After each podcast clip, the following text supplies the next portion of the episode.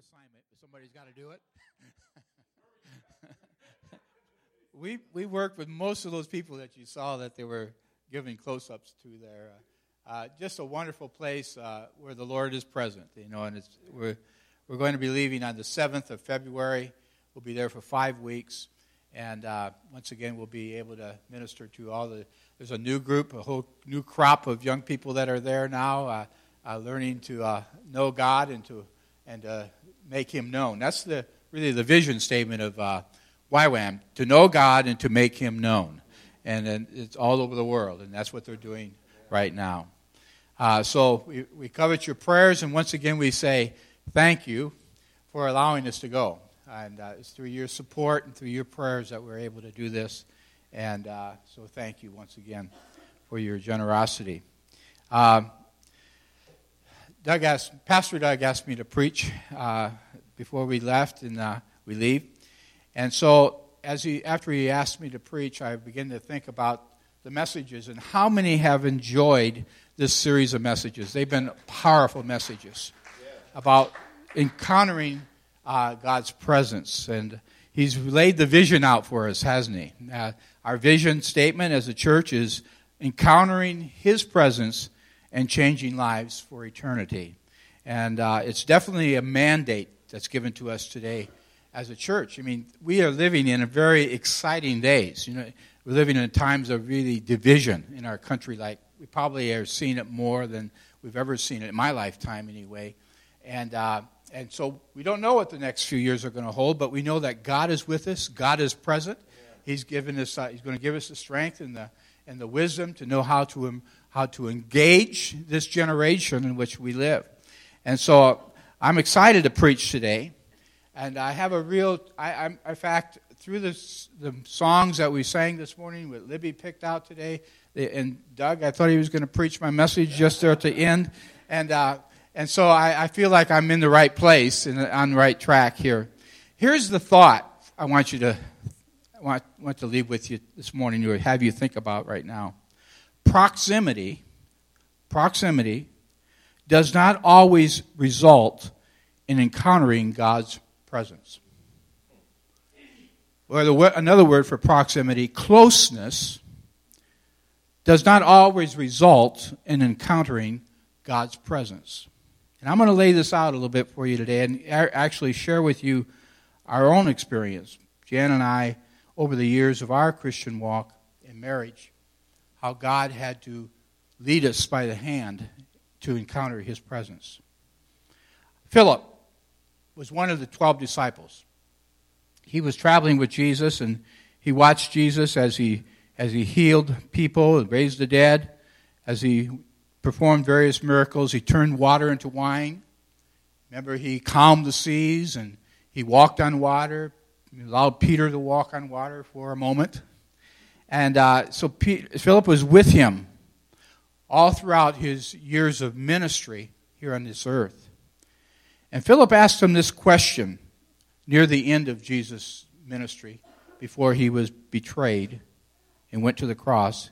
He said to Jesus, Lord, show us the Father, and it will be enough for us. Lord, show us the Father, and that will be enough. Jesus said back to Philip, He says, How long have you been with me? And you still do not know me, Philip? Whoever has seen me has seen the Father. How can you say, Show us the Father? So Philip kind of got put in his place. But we all could be where Philip is. Jesus spoke about people in his time who appeared to be religious, but their religious activity actually prevented them from truly encountering his presence. Just because we're religiously active or even spiritually active in the sense of going to church, you know, worshiping God on Sunday, even reading our Bibles occasionally, all these things are good, and we ought to do those things. But you know, the old saying, you can't see the forest for the tree. Sometimes we get so caught up on the activity that we forget who the activity is pointing towards God and His presence in our lives. Jesus spoke about the Pharisees. I mean, they were very religious. They knew how to fast, they knew, knew how to let everybody else know they were fasting by throwing ashes on themselves and wearing sackcloth. And I mean, hey, I'm fasting. If, in case you haven't noticed. And Jesus said, You hypocrites. He always had a way with words, didn't he? Isaiah was right when he prophesied about you. These people honor me with their lips, but their hearts are far from me. They worship me in vain. Their teachings are merely human rules. Wow. There are times that we get caught up in that same mindset. I know I have been there. This morning, I want to share some hindrances to encountering His presence. And I, there are three major hindrances I see hearts that have grown dull, that have grown cold or hardened, ears that no longer listen, and eyes that don't see. Jesus talked about this often. Remember when he shared the parables and he's, one his, times his disciples came to him and said, Jesus, explain to us what you mean by these stories. And so he took him aside. He says, God has given you the privilege to understand these things. But to those, their ears are closed, their eyes are closed, their hearts are hard, and they hear, but they cannot receive. They see, but they don't understand, and their hearts are closed to what I'm saying. And so there's three things our hearts being open to God. And during this series of messages that we're hearing and will continue to hear, because I believe the pastor and the, and the leadership here wants to drill this deep into our souls so we understand what we are really all about. We want to encounter God. Not only in church on Sunday mornings, but every day of our life. You guys are making me nervous, and I'm going to have to drink a lot of water this morning. I'm kind of out of practice here, so. and so, Jesus encountered that in his ministry. There were people, you know, that Philip walked with him. He didn't really understand God's right there with him. Uh, the hypocrites were there, the Pharisees. They were very religious in their practices, but yet they could not accept the fact that Jesus was in their midst. They, they saw his miracles, but they would not believe. They, they saw him cast out demons. They thought he was the prince of the demons, you know, to do that. They blasphemed against him. And then Paul, the apostle, we, we went through the series in Acts. And, and it says right at the end of his ministry in Acts chapter 28, it says, when they had appointed a day for him, Paul's under house arrest now. And they, but they allowed people to come and visit him. So crowds came to him. It says, And they appointed a day for him, and they came to him at his lodging in great numbers, from morning till evening. Think about it. You think an hour and a half on Sunday morning is a long time, you know? From morning to evening, he expounded to them, testifying to the kingdom of God and trying to convince them about Jesus, both from the law and Moses and from the prophets. And some were convinced by what he said, but others disbelieved. So here they were listening to the Word of God. They were listening to this great anointed teacher, an evangelist, apostle, speak to them out of his own prison. He was under guard because of his own teaching. And they some believed, but some who sat there heard it all but chose not to believe. And then it goes on to say, and disagreeing among themselves, they departed after Saul had made one statement. The Holy Spirit was right in saying to your fathers through Isaiah the prophet, Go to this people and say, You will indeed hear, but never understand. You will indeed see, but never perceive.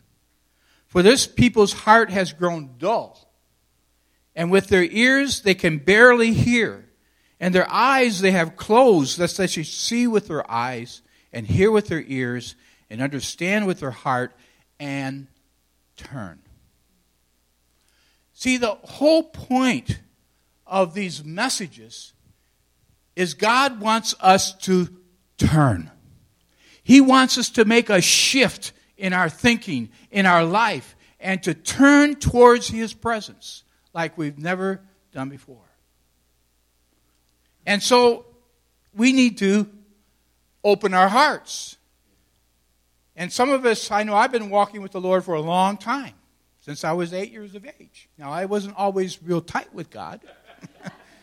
Many times I had to come back and get things right again, but I started that journey when I was eight. And now I'm much older. And so, when those people left the room, the Lord said to Paul, Therefore, let it be known to you that this salvation of God has been sent to the Gentiles. They will listen. I'm telling you this morning, if you won't hear this message, somebody else will. If you don't receive this message, somebody else will receive it. But you have the opportunity. Aren't you glad you decided to come to church today? Now you're accountable, okay? You could have stayed home, you know, but thank God you chose to come to church. I want to share some of my personal story, our personal story. I actually went over this with Jan ahead of time to make sure. uh, you know, I'm 70. She's not there yet. And, uh, and so, as I mentioned, I was eight years old when I accepted the Lord. I was raised in a pastor's home. You know, there was lots of, uh, lots of church. Lots of church. We lived right next door to the church. So even when I wasn't attending church, I was maybe cleaning the church or shoveling the snow off the sidewalk so people could go to church or going over to the church to get my mom's purse that she forgot and left in the, at church. And, uh, you know, so many things I did in the church. It was my, my world. And uh, some things I did in church that I'm not going to mention, too. So, uh, the, but I was raised in this pastor home. I went to church at least three times a week Sunday morning, Sunday night, Wednesday night, at least. And, uh, and then we had youth group meetings and various activities. I attended VBS every summer for a week, went to a Christian camp every summer for a week, and, maybe, and sometimes all summer long as my dad was studying at the, at the campus there. And uh, so I made, I made numerous decisions in camp to follow Christ. How many have made numerous decisions to follow Christ? you want to make sure, right? Okay, all right. All right. So I, I did that too. I mean, I had to get right with Jesus every summer for all the things I did wrong at school during the past year. So, uh, anyhow, I, I, I know what it was like to go to church camp, get it right with God again. I even went to a Christian college where I met my Christian wife. I sang in a male quartet, led prayer meetings in our, in our men's dorm. But all this closeness and all this activity actually in time dulled my senses. I heard it over and over and over and over again. It wasn't that the message was dull, but I be, at some point in time, my heart began to close, my ears began to close, and my eyes be, refused to see. It was subtle. And there would be moments where I'd have glimpses you know, of, of God and, and, and, and a touch of Him and, and could feel that He was still in my life, but I really wasn't living the life that He wanted me to live. My experience of being in God's neighborhood every day, reading and reading books and stories about people who knew God and, and experienced miracles. I remember seeing miracles as a young kid. And they were, and they were awesome, and they were powerful miracles. Yet, never really encountering his presence. And so, there are many Christians. I don't think my story is alone in this. I'm not alone in this situation. In fact, uh, I've been in places and I've been in, around where I know that Christians have become dull in their hearts. They're not sharp, they're not up to date with their walk with God. Christian life becomes a routine, uh, lacking excitement and, act, and vitality. And I don't believe that's the way God intended it to be. Now, yes, there is routine in life. And there are certain things that we ought to have spiritual habits and disciplines in our life that we do every day. But it should not be dull. And if it's becoming dull, then we need to adjust ourselves in some way. Open up our heart, open our mind, open our eyes and our ears to see and to know God. So, you know, again, I thank God for the Bible. You know, and the thing in the Bible, He doesn't just share the good story, He, he shares the whole story. And so think about the children of Israel. And they're traveling and they're journeying around the wilderness for 40 years. And think about it. Every night when they went to bed, they could look out the tent window, tent door, and they would see a pillar of fire. And who was in that pillar of fire? God was present in that pillar of fire. And when they would get up in the morning, they would look out the tent door, and what did they see? They saw a cloud of his presence. And then when they when it, boy, my stomach's beginning to growl, they would go outside and they would look all around the ground, and what did they see? Manna. God's presence was all around them. Yet, after a while, they said to Moses, We loathe this worthless bread. Let me read it to you. Numbers chapter 1, 21, verse 5. And the people spoke against God and against Moses. Why have you brought us up out of Egypt to die in this wilderness? For there is no food, no water, and we loathe this worthless food. Have you ever said that to God? I would be afraid to. I might think it, but I don't know if I would ever say it. Uh, so, here again, what I'm trying to get across is proximity. I don't care how long you've been a Christian. You need the presence of God new in your life today. And tomorrow and through the rest of your life. Okay. And so going back to the scripture I read earlier about Paul, he says that, you know, uh, when their, their hearts were they're dull, ears were closed, and their eyes were closed. Those are the three things that really I think are the gates to allowing God's presence to come into us through our open heart, through ears that are willing to hear and what? Obey. It's not enough just to hear, but to act upon what God is saying to us through His Word. And also eyes to see Him at work in our lives and the lives of people around us. You know, what? God's working right now. Can you see it?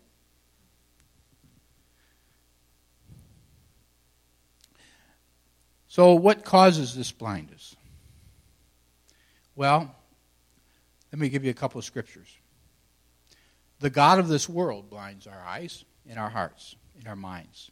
In 2 Corinthians chapter 4 and verse 4 it says, "In their case the God of this world has blinded the minds of the unbelievers to keep them from seeing the light of the gospel of the glory of Christ, who is the image of God." When we love the world and the things of the world more than we love God, what we have done is we crowded God out of our heart. Because God and the world do not abide in the same heart. The world, you know, Jesus said himself, can you serve two masters? Can you love two masters? Either you're going to love one and hate the other. You can't have fresh water and bitter water coming from the same tap. And so the love of the world crowds out the love of the Father. As we're only looking for the things that the world can offer us, then that is the major reason we're not seeing God at work. Unless we, you know, some believe that God only works through a prosperity type of a doctrine. Well, he may. But the love of money and the love of things is the root of all evil. And so when we love the world, and that's what the, Paul is writing about there in Corinthians, and then again in 1 John verses 15 and 16, John puts it this way Do not love the world. Can you say that? Do not love the world. Now, what does that really mean? Do not love the world. Well, does that mean I'm not to love my neighbor? No or the things in the world. So if my stuff and my plans and my agenda are more important to me than the presence of God, then I'm wondering, I mean, that's maybe the reason I'm not seeing Him at work. Because my eyes are not upon Him, they're upon my things. Do not love the world or the things in the world. If anyone loves the world, the love of the Father is not in him. That's pretty straightforward. If anyone loves the world, the love of the Father is not in him. For all, say everybody say all. And what does all mean? All. For all that is in the world, the desires of the flesh, can't wait to get out of church so I can go and have lunch, you know, whatever. And the desires of the eyes, hmm.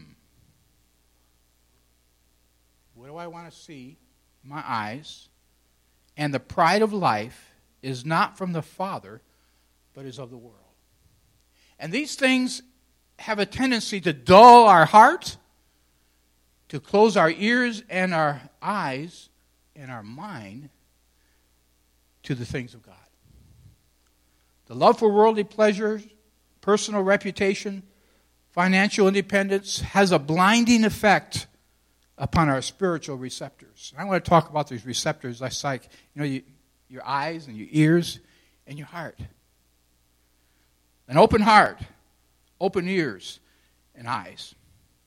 To love God with all of our heart, to hear His word and obey it, and see His work in our lives and those around us. How many want to see God at work in lives around you as well? Not just me, but you and everyone. In 1 John chapter 2 and verse 211 it says, this is another thing that is a hindrance or causes us to harden our heart. But whoever hates his brother is in darkness and walks in the darkness and does not know where he is going, but the darkness has blinded his eyes. Let me tell you, folks, there's a lot of hate speech today. I, I, Jan was telling me that there's a lot of people that are choosing to go off of Facebook because they're tired of the discussion that's going on and all the hate and all the anger, the angst, and everything that's being voiced openly today. I mean, I, I learned you don't talk about religion and politics, you know, but it's not that way anymore. well, I talk about my faith. And I do talk about politics, but I try to be careful where I talk about it. Whoever hates. Now, are you a hater or are you a lover? Are you getting kind of, ner- someone getting on your last nerve a little bit here? About where they are in their political place or, or their, their life or whatever it may be? Are they on your last nerve or, or are you going to choose to turn the cheek and, and forgive them a thousand times or whatever you have to do to love that brother, to pray for that person that they might see and know God? I think that's really why this division is coming because I think God wants to do something spectacular in our generation.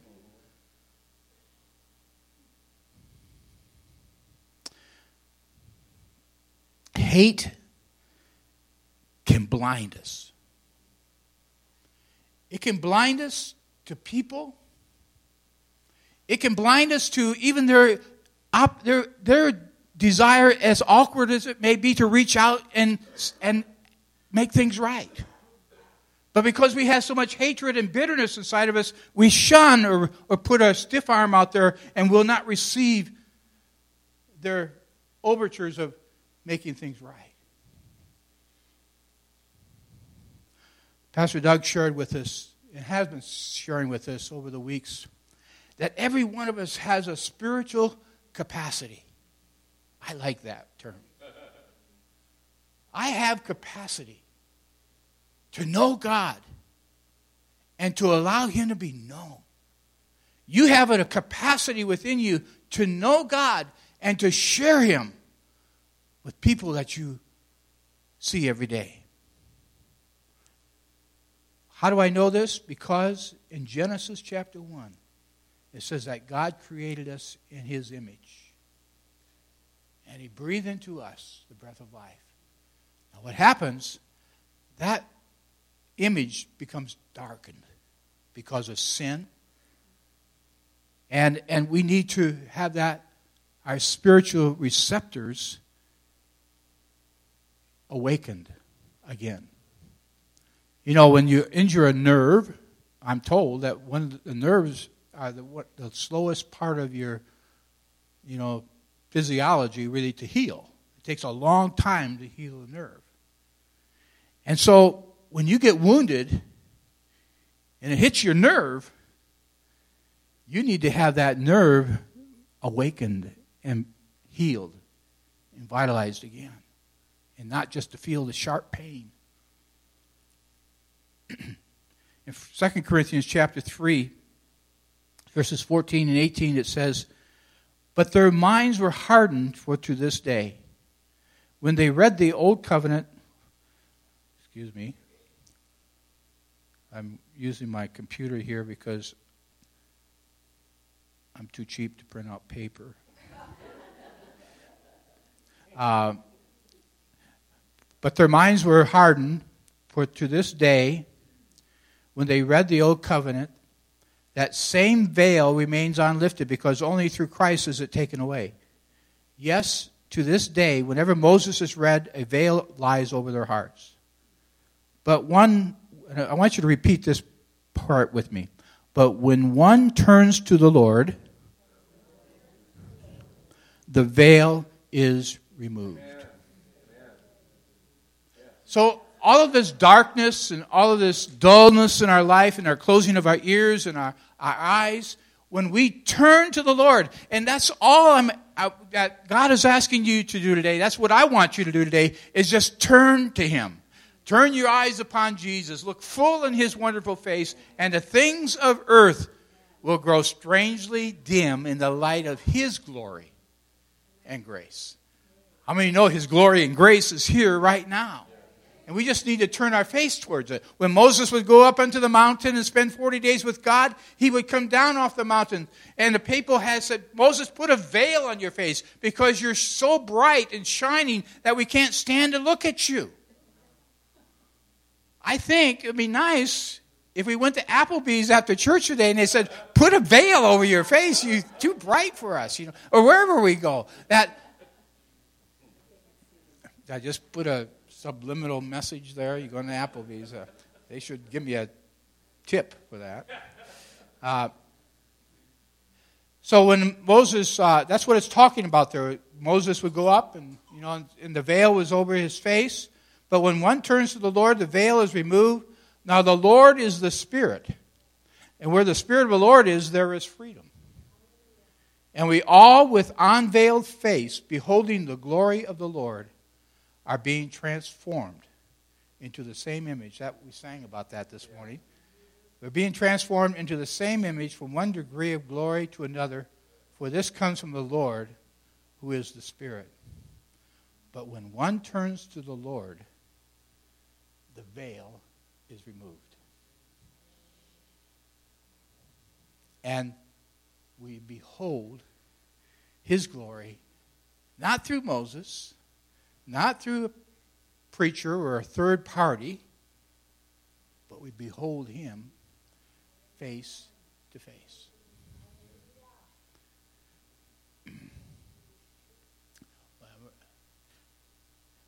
trying to watch the clock here. Everyone who has been blinded by sin and the world is given an opportunity to turn to the Lord and have the spiritual blindness removed. Everyone has a God moment. Have you ever had a God moment? Where He just really made Himself clearly known to you? Where they plainly see that God, in some way, they see God in some way. It may be in a sunrise, a sunset, a starry night, the beauty of creation. It may be through a dream or a vision, a sermon or a reading in the Bible. But everyone has a moment either to know God or to refuse Him. No one is without excuse. And because you came to church today, you have no excuse.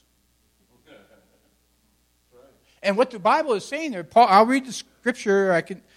Paul says in Romans 1:19, "For what can be known about God is plain to them, because God has shown it to them.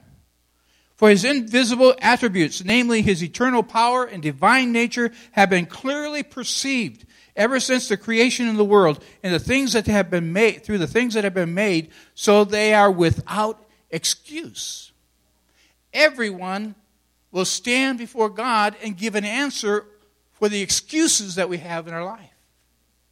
We have no excuses.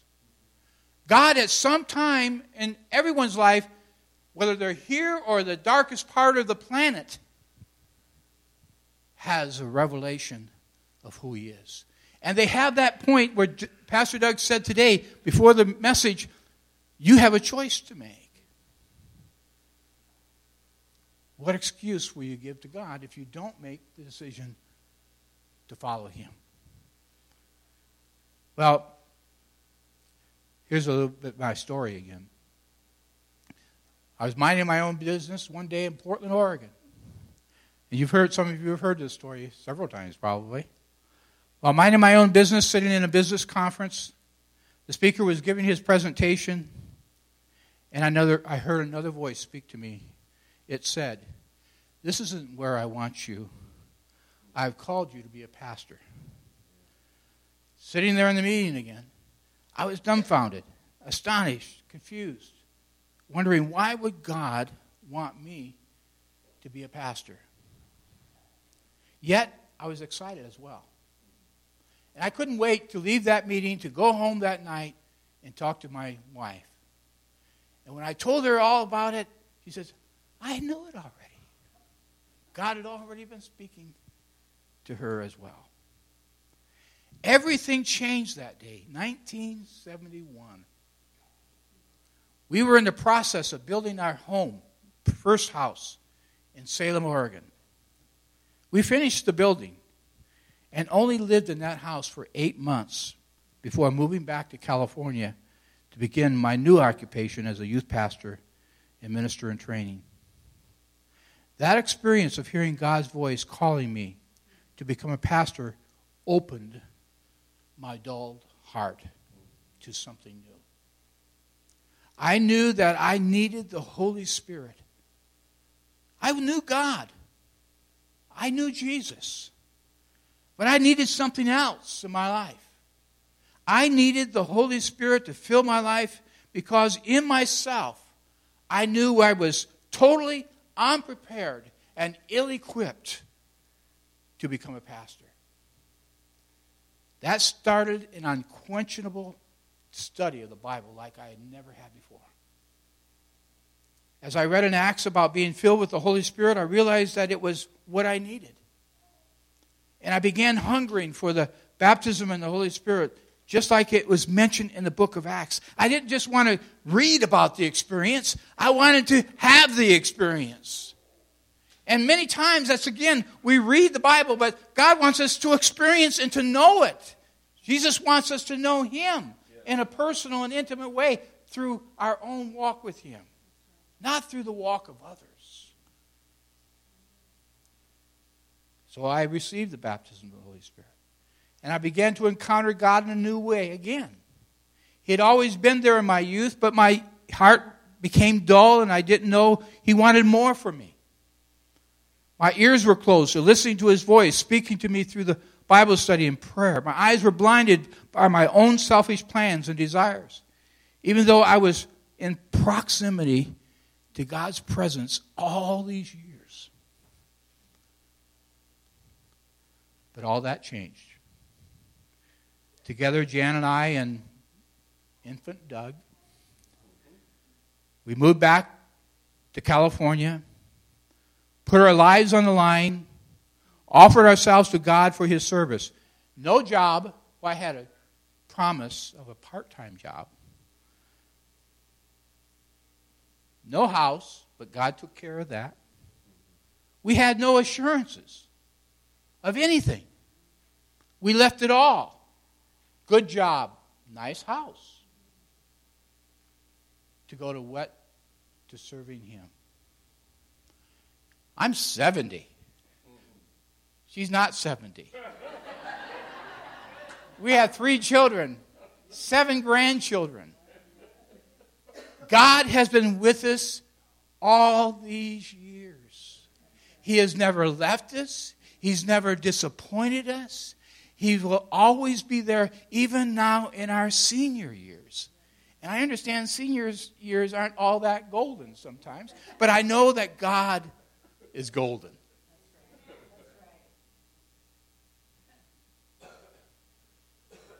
This preaching series has been awesome. We experience great worship every Sunday, just like we did this Sunday. We have life groups starting up and opportunities for ministry involvement, but our hearts can remain dull. Our ears can remain closed and our eyes blinded by our lives, unchanged by living close to God but not encountering God. You know, it's a difference of knowing, making him a friend or an acquaintance. Encountering his presence is God's sovereign work. Just as I was doing my own thing in my own way on that day in Portland, Oregon, doing you know, I was doing church. We were going to church. We were involved in church. I had actually been teaching some Sunday school classes and so forth. But God appeared.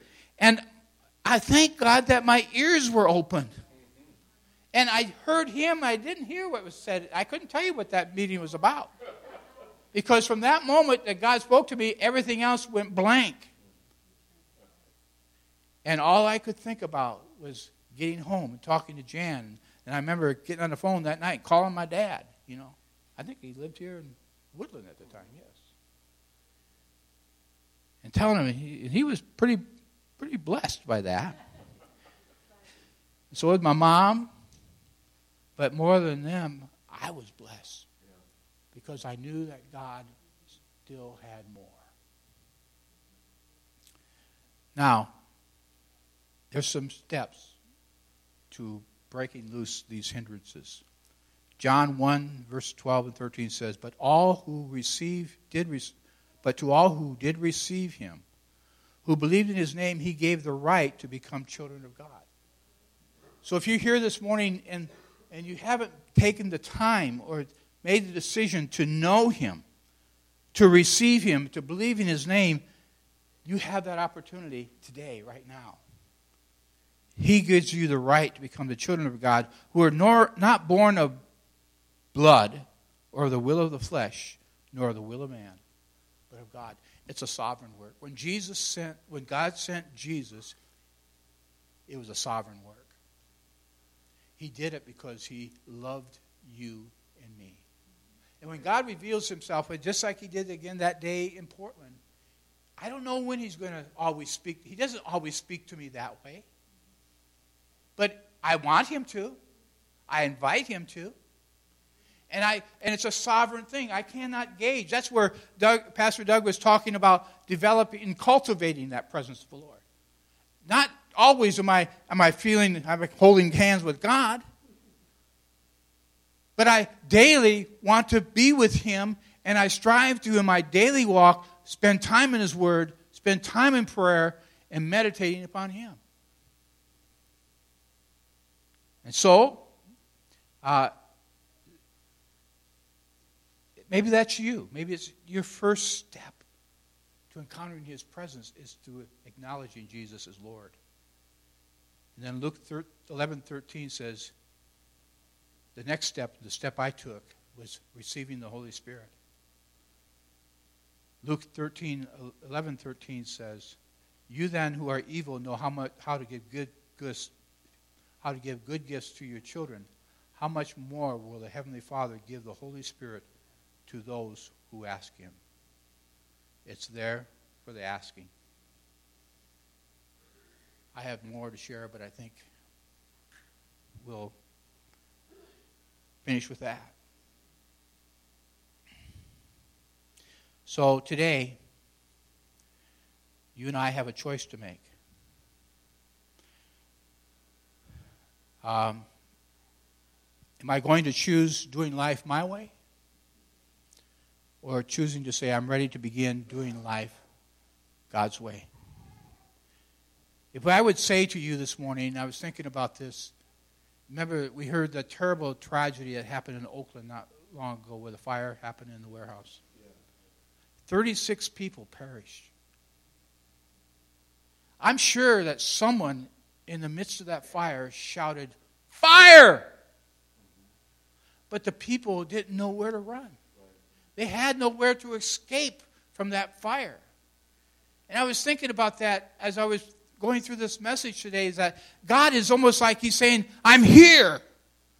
Come to me. Or, I don't want to say it, but because it's, but lose yourself in your own life. And if I was to say to you this morning, if you would come to this altar this morning and you would meet God and you would enter into His presence, and all you have to do is get up from where you are and come here and be at this altar, and you would meet God. Or you can go out the door and choose not to. I mean, the choice is really yours, but God is here. So, and choosing God means there's some things I have to leave behind. But I'm willing to flee that in order to pursue Him. So the choice is yours today. And mo- this morning, that's really where I want to end. Is that, are you ready to encounter God's presence? Can I say that it's always uh, peaceful? I find his presence to be downright scary sometimes. So I'm not promising you rose petals, rose garden, yeah. But I am promising you the fact that God will never leave you, He will never forsake you.